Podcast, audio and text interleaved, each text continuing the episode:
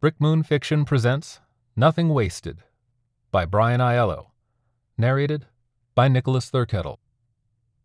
There is such a thing as Tuesday in space, and the convicted war criminal Donovan McAllister finds himself smack dab in the middle of one. What's a Tuesday in space? It's when a person is so close to the beginning of things that the end is nowhere in sight. The end is why Galactic Corporation put him a million miles past Pluto to wait, it seems for something that he now thinks isn't going to happen. He rechecks his Euclidean position and is satisfied, the math is right, but still no GC, and if GC doesn't show up with a mission, neither does a paycheck. And he really needs a paycheck, so he waits, even though he has restarted his little or else clock twice. He waits because his mind easily turns to his ex wife and gambling debt. He isn't sure which he fears more the slight woman with the weight of Mars family court on her side, or the pug shaped human willing to swing a crowbar for every lowly penny he finds on the street. It's also literally Tuesday for McAllister because he got here 24 Earth hours ago and has been waiting for GC to let him know why he is still holding steady. He usually runs pickups for the security wing. Crumbs tossed his way because he is a felon. Easy crumbs even a meathead like him can't fuck up. This time, he surmises, is a pickup also. Galactic Court Transport Command, this is Captain McAllister Oberon awaiting instructions over. And like every other time before, nothing. Sis?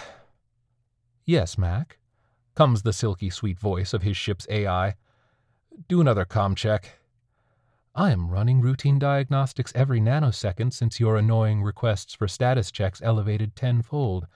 The alert you set hours ago is still active. No abnormalities in the com system have been found, and if you wouldn't mind, please don't ask me to do anything else unless it's at least vaguely interesting. He doesn't respond. She is a machine, after all, but still, the situation has annoyed him to the point he briefly considers deleting her and going back to the default virtual assistant. Cheeky or not, Sis is right. He has two calls out, one for GC and the other to his ex, because he is supposed to be on daddy duty three Earth days from now and probably won't make it. Neither has answered. Anything from Galactic about an outage on the network? He won't admit it out loud, but the silence makes him nervous and he pulls a pinky from his mouth because there is simply no more nail left to chew. Nothing from anything, not even social media. Everything is silent, not even a peep. Quiet, quiet, quiet.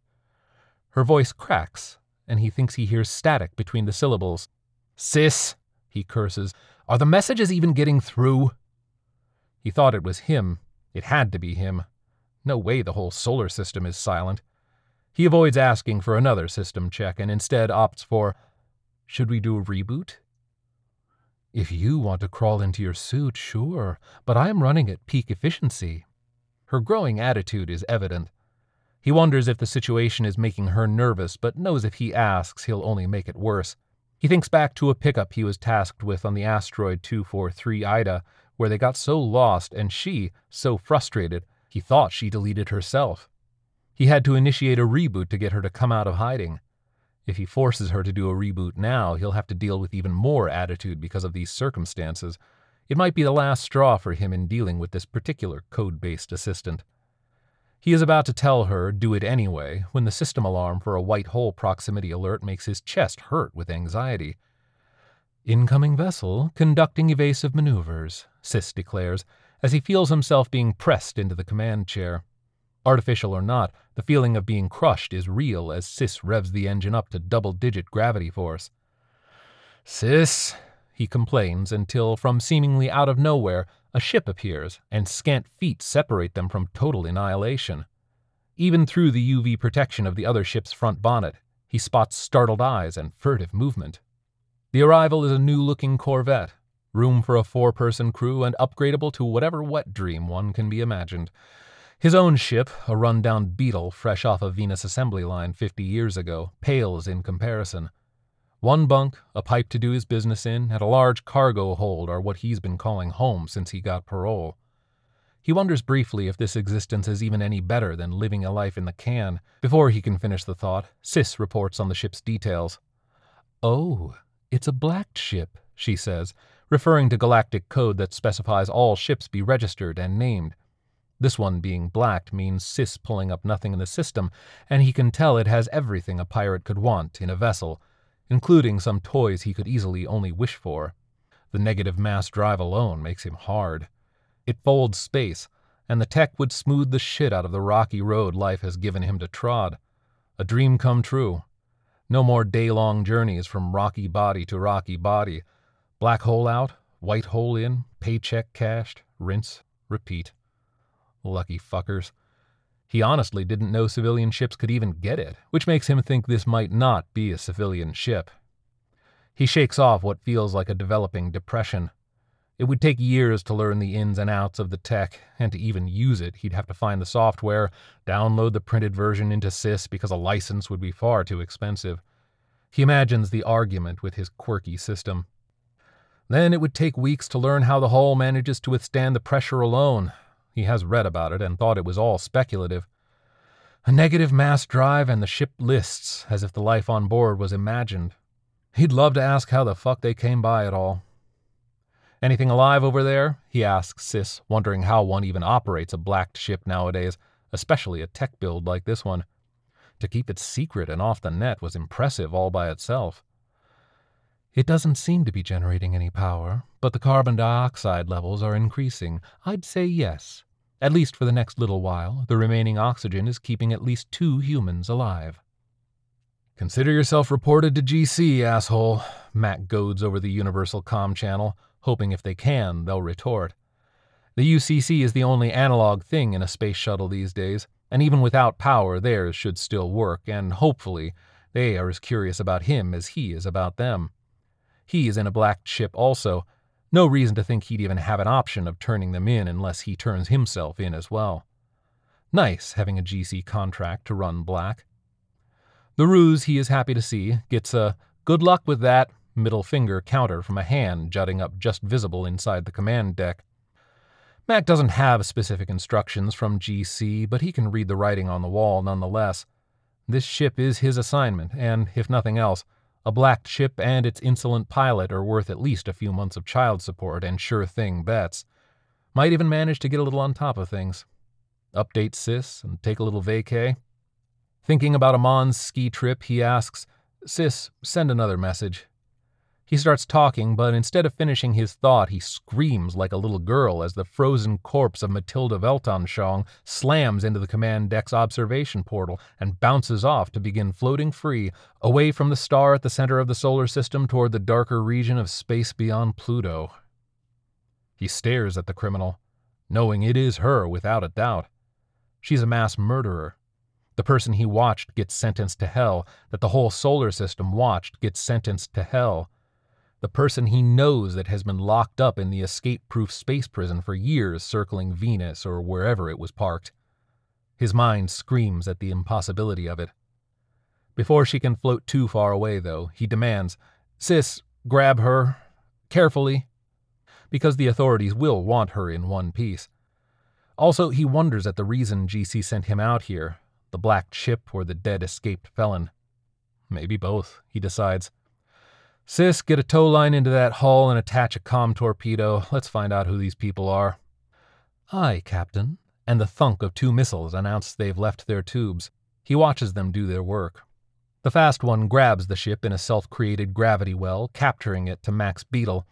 The slow moving one approaches the black ship, then touches softly to form a seal before shooting a tech dart through the hull.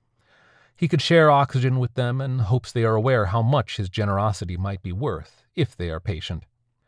A connection is made, and static fills the cabin. Hey, motherfucker! Mind shooting us some oxygen, too? She pauses to cough. Before we die? He can, but ignores the plea. Are you with GC? he asks, watching Matilda being pulled into the ship. GC is dead, dude. Everything is. We might be the last people alive, but if you don't pump some oxygen in here, you might get to call yourself the last. Her voice is tinged with an attitude that says more than fuck off. It states simply nothing you have is safe if I can get to it. He knows they are working hard to restore power, because he would. What's wrong with your ship? Nothing. Fried by an EMP pulse. Same as yours in maybe about four hours if we can't get moving before it reaches here. His mouth opens to demand details, but refrains. That's his prison experience reasserting itself. Questions reveal weakness, so he snaps his mind shut and waits for more information to appear for the taking. An EMP pulse that can wipe out the entire solar system? That would mean what? The Dyson spheres all went at the same time? The sun has gone supernova? With no Earth, they were dead anyway. How long could they live now? He knows there are outer world colonies. He calls the Uranus moon Oberon home. Thinking of home brings to mind his little one room apartment in the small minor enclave of Mommur Chasma, and wonders if maybe being dead weren't preferable. He turns to look at Sol, the lifeblood of the solar system. Does it seem brighter or dimmer? He wonders. The star he has known as sun his whole life is bigger than the surrounding stars, but still small and there and sparkling. Could old Sol be dead? How long would it take for him to know out here? Five or six hours?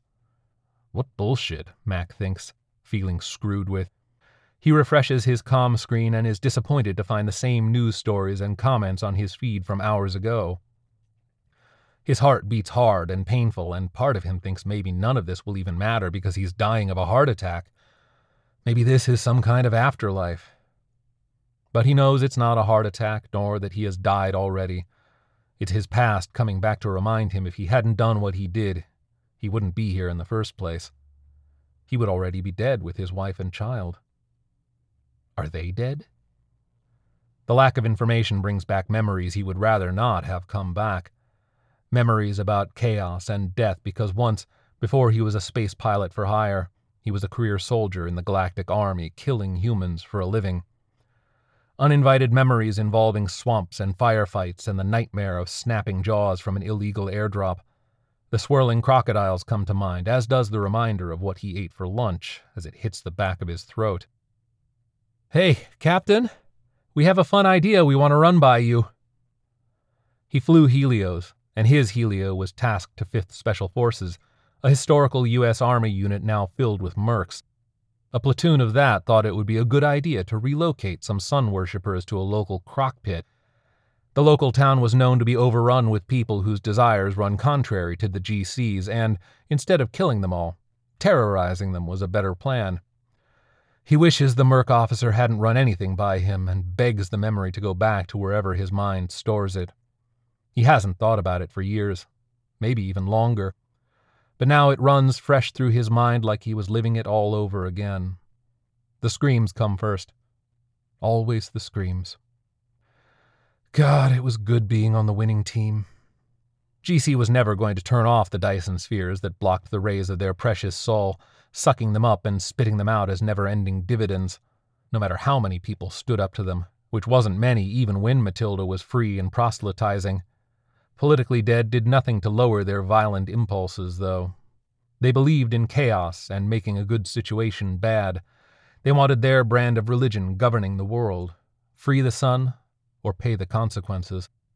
They were infested in the Nile town of Luxor, hiding in ancient burial holes and terrorizing the locals, which was the exact argument his defense attorney gave at his trial, a version of which he believes, still thinking back to being a few hundred feet off the ground and fully aware he was breaking all types of war conventions. Fuck those laws and fuck these people. They chose wrong, and now he gets to yield the iron fist of GC Corporation justice. But oh god, those fucking screams as they drop the cargo, and the splashing water as the crocodiles do easy work of the broken humans falling into their swamp. He watched the crocs lash out at whatever fell. Angry crocs, hungry and competitive. He remembers circling one jihad fighter trying to make a break for the edge of the muddy river only to be grabbed by a pack of jackals. Mac cringes at the memory of himself laughing his ass off, waiting for the violence to end, and prolonging it by tossing several more members of a terrorist group into the carnivorous orgy taking place on the bank. The water turned into a frothing, white capped bloodbath of spinning and hissing reptiles until he couldn't take it anymore. Turned his suppression system on and used GC bullets to finish them all off. He wonders what did it, though the human loss or the crocodilia. Many of the lizards died choking on bits like clothing and metal joints. Most died because when a soldier is trained to kill, given the opportunity, that's what they do. It was hundreds, and almost the last of the Nile crocodile left in the wild. He discovered when he landed that the Helios suppression system was linked to his personal video account, and he recorded every single war crime he committed that day and would later be charged with. How? It never made sense.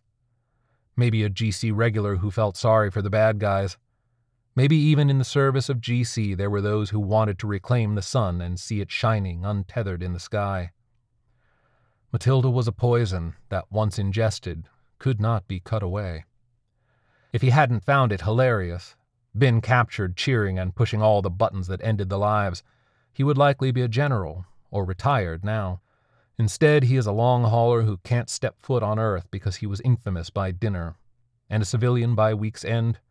Well, a civilian on his way to Leavenworth for a stint. Broken reptiles and red hot bullets can do a lot of damage, and as a result, it was watched over and over again. Earth loves a bully, after all. Until Matilda and her popular mass starvation video, he was the most hated man on Earth. The media called the video the worst atrocity ever committed by Galactic, and that's all it took to spend 10 years in prison. The minute he got out, he was offered financial forgiveness and a decade's worth of pickups, but in the deeper reaches of the solar system. He was fine with that, because there was nothing left for him on Earth. Again, his ex slips into his thoughts, and he wishes old wishes about her not leaving, sticking it out, not moving to Mars. He misses her, and no amount of paid for pussy can come close to what they had. She will always be the one for him. It was the love and cooperation he misses that disappeared and felt like an arm or leg was removed. Well, cooperation in that he got to go to war and kill things, and she got to stay home miserable and bored. He watches as the great enemy Matilda is pulled into his ship and finds himself confronted by his own lack of belief in a god. Maybe once he was okay believing in something, but now it's like the empty space around him has stained his soul. Matilda was the opposite. Even over the live streamed trial that sent her to hell, people could tell there was only one truth for her that the sun should be freed. She asked thousands of people to kill themselves with hunger in protest, and they did.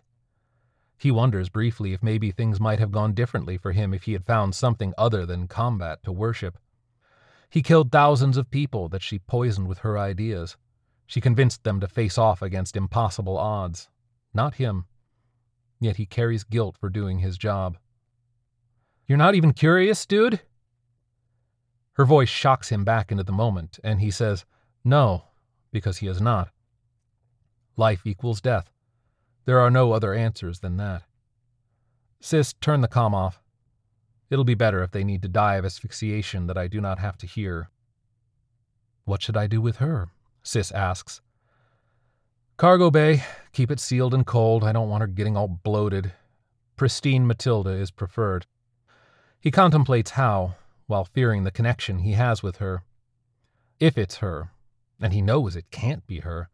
It makes no logical sense. The body has to belong to a long dead spacer separated from her ship. Maybe connected to the sudden appearance of the black Corvette. Happens all the time. Maintenance yields to something catastrophic. This unfortunate soul just looks like the most notorious woman to ever live in the Sol system. Unfortunate as that may be. Max sees a little puff of atmosphere announcing the door to cargo opening. Sis drags her inside with a bioarm and announces, Cargo acquired. I suggest you strap her down before setting coordinates. He nods, thinking it a good point, and moves toward the ladder that allows access to airtight cargo hold aft, but decides, fuck it, no use waiting a second longer. Let's get this over with, set a course to Charon base, and keep trying to raise Galactic. She doesn't respond, maybe because she got overruled, God, he hates technology, but can feel the ship adjust heading and the engines fire, so at least she is still heeding him. There is a slight bounce as the tow line straightens, and then no hint that they are dragging an equal sized ship behind. Keep an eye on our friend over there. Still, Sis is silent as he adjusts his attention to his guest. So, are you the great Matilda? Matilda looks happy, the smile on her face peaceful How did you get out here? The questions in a whisper, hoping Sis will chime in with an answer. Instead, the entire cargo section is creaking like it were filled with frogs and mosquitoes. The air is dry and there is a stench of rot, like wood that has been sitting in water too long. It's a smell he remembers and wishes were not washing into his face right now. Matilda's eyes are blue and ice cold and sparkle with so much love. Mac wonders what it must have felt like to have the living version staring at him. Would he have turned into a brainless follower immediately? Or would she have had to work on him? He touches her, expecting rock hard frozen flesh, but has to pull back his hand as if burned. She is warm to the touch, and as her flesh yields under his hand, he immediately finds himself thrust into the swamp. A monster rears out of the water in a sudden splash of brown, muddy water. He smells rotting fish and reptilian stomach acid. He screams in fear and pushes back from the beast, but it's too late. The thing has him. It tugs backward, and he has no choice but to follow as a thousand pounds of reptilian flesh crushes him over and over again, as the creature rolls with him securely gripped in its teeth. He hopes for a bullet, or anything to put him out of his agony, but it doesn't come. Only time does, which eventually erases his need for anything. Brody Greer gasps in shock as the lights in her ship suddenly turn on. She floats. Her body hurts. Her head throbs awful. She feels hung over and even thinks she tastes the remnants of antifreeze in her mouth. She feels like the woken dead. She feels like she was just pushed from the deepest sleep possible. Unsure what just happened, she racks her brain for an explanation. She remembers desperation and choking and the sting of her skin begging to breathe, and then bright lights and. Then what comes next? She has a sudden epiphany that erases that fact completely as she braces herself for impact. Hempt, full on asleep still as he floats in his depleted EVA suit, hits the ground with a sudden bang and a stunning string of curses as the ship's artificial gravity reclaims them both. Jazz, the android designed to look like a Highlands gorilla but with red fur, crashes headfirst into Hempt, and in the resulting silence, Brody wonders if she will need to recruit a new technology officer. But eventually, the one she has moans, indicating bruised does not equal dead. Ah, shit, she's toast, he says, flipping Jazz over. Looks like my first task will be returning her back to life, or we ain't going anywhere.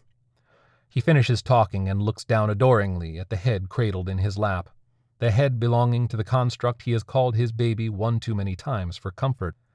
Ignoring the implication of that, Brody agrees, but knows now's not the time. We're already moving, Hempt. Get us off that tow line before we start in orbit and die smeared to the wall from the G's. Hempt quickly assesses the situation and writes out an equation, he nods and sends Brody the speed correlation that will break everything just right and give her control over the other ship. Anyone alive over there? Doesn't appear so. Stupid asshole could have done us a favor and set his speed properly if he was trying to arrest somebody, Brody says through clenched teeth and pulling gently back on the throttle, happy to see things line up, meaning they might live after all. What's he doing over there? she asks. It looks like he's on a heading to Charon. ETA nine days. Should we unhitch? Hempt asks. Not till we get that com torpedo out of our hull. Then what? Brody isn't sure and sits back, waiting for an answer to materialize. She is now possibly the richest woman in a newly dead solar system. Could she go elsewhere? She could theoretically pop a black hole and go anywhere, and she begins playing with that idea of maybe going to the dying star Betelgeuse she always wanted to go, and has heard it is the most beautiful thing in the known galaxy. Any new instructions in the box? She watches him scan the virtual network box inside his augmented reality display. No, in fact, we haven't received a new message since blowing the Dyson spheres. It's starting to feel like we are the last people alive. We might be. Tell me more about him, she requests, jutting her chin forward at the ship towing them. With a fury of keystrokes, he sighs. Complete moron said his security passcode is the name of the Mars Colony pro football team. The Beavers, she whispers, wondering if the passcode was a double entendre, being that Mars was also well known for its gray area of favoring human trafficking and prostitution. Can you fold space to Charon base attached? It can be done. The negative mass drive negates physics. We could pull a planet if we could generate a large enough field. But if I failed, it'd kill us both and possibly wipe out what's left of humanity, he says, eyeing her with a wink.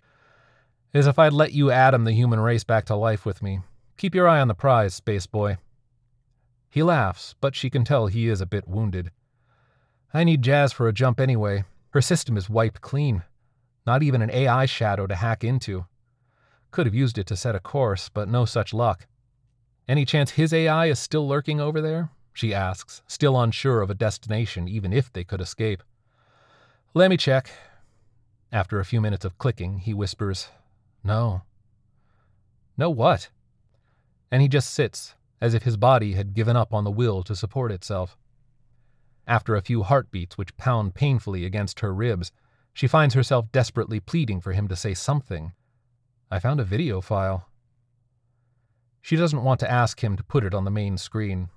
She hasn't known the spacer that long, but she knows enough about human behavior to assume how he feels, and she finds herself not willing to subject herself to it. She wasn't lying when she said the whole system was likely dead. When they lost power mid journey between destination portals, she was sure the released energy from the sun was their doom. She was sure it was revenge and no one would survive. But they did, even surviving loss of air, but nope, she's still alive and starting to think she'll likely live forever, rich as fuck, with nowhere to spend her money. Put it on view, she says, preparing herself for something a lot less worse than the reality she gets to witness. So, you are the great Matilda, the man says. Hempt swivels around in his chair after. It looks like he is going to say something, and she hopes he does something to take the images still playing in front of her and make sense of them. Instead, he flicks his index finger and the video stops playing. It started with 15 minutes of slamming himself into the bulkheads around his cargo section. Is he? she asked before trailing off. Eating himself. His AI? Suicided. What the fuck are you talking about? He doesn't answer, Instead, he yells, Look! and points to their starboard side. And she does look, spying a woman floating a dozen or so meters away. Shock doesn't describe it as the woman smiles her famous smile and waves. Maybe an eternity passes with them staring into each other's eyes, maybe only a single moment. But it ends when a white hole pops behind the effigy and her almost ephemeral body. This is when Brody becomes intimately aware of only one fact. She'd follow that woman anywhere. Brian Aiello hosts weekly podcasts on creativity and speculative fiction and is a writer of fantasy, sci fi, and the macabre. Raised on Florida's Gulf Coast, Brian served in the Army, graduated from the University of South Florida, and now calls Brooklyn home. For more of his fiction and links to his podcasts, Visit www.brianiello.com and follow him on Twitter at BryIello. This has been a production of the Brick Moon Fiction Podcast. If you like what you hear, please give us a review on Apple Podcasts, as it helps us find a bigger audience. For more information on Brick Moon and special offers, sign up for the Brick Moon Fiction newsletter at brickmoonfiction.com. Thank you for listening.